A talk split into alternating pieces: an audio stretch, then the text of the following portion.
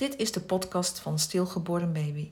Ik ben Desiree van Nieuwenhoven, moeder van twee prachtige stilgeboren jongens Tom en Tim. Deze podcast bevat items die eraan gaan bijdragen dat er bewustwording komt over het onderwerp stilgeboorte. Nog altijd voelen ouders die dit overkomen is zich alleen en eenzaam en vaak onbegrepen. Ik wil ervoor zorgen dat deze gevoelens de wereld uitgaan. Want ook bij een stilgeboorte word je ouder, ben en blijf je altijd ouder. In deze aflevering heb ik het over je was nog maar zo van de ontwikkeling van je baby tijdens de eerste weken van je zwangerschap merk je niet veel. In het moederlichaam verandert er weliswaar het een en ander, maar wat er zich in de buik aan het ontwikkelen is, is nog niet voelbaar en zeker niet zichtbaar. Het vruchtje is nog heel erg klein en na een week of is het hartje hoorbaar. Dan voelt er gevoelsmatig pas echt iets in je lichaam. Een zwangerschap van 10 weken betekent dat je in het eerste trimester van je zwangerschap zit. En juist in deze periode van je zwangerschap groeit het kindje snel. Alhoewel de foetus nog erg klein is, het is ongeveer 2 centimeter lang en weegt 5 gram, zit alles er al op en aan.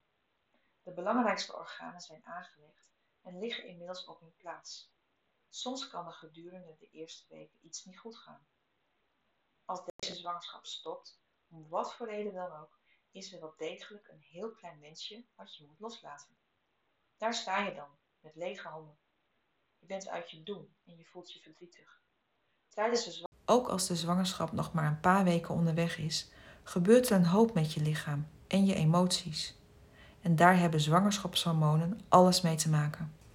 Diverse emoties volgen elkaar in, dan in rap tempo op door de hormonen. Je praat erover met een kennis die in jouw ogen weinig empathisch zegt. Ach, je was nog maar zo kort zwanger. Je had nog geen baby in je buik hoor. Er was eigenlijk nog niets. Iedereen die zich enigszins heeft verdiept wat de fasen in een zwangerschap zijn, weet dat er juist in die eerste periode zoveel gebeurt in de ontwikkeling van een kindje. Het doet pijn en geeft geen troost als je dit tegen een moeder of vader zegt die net een zwangerschap is kwijtgeraakt.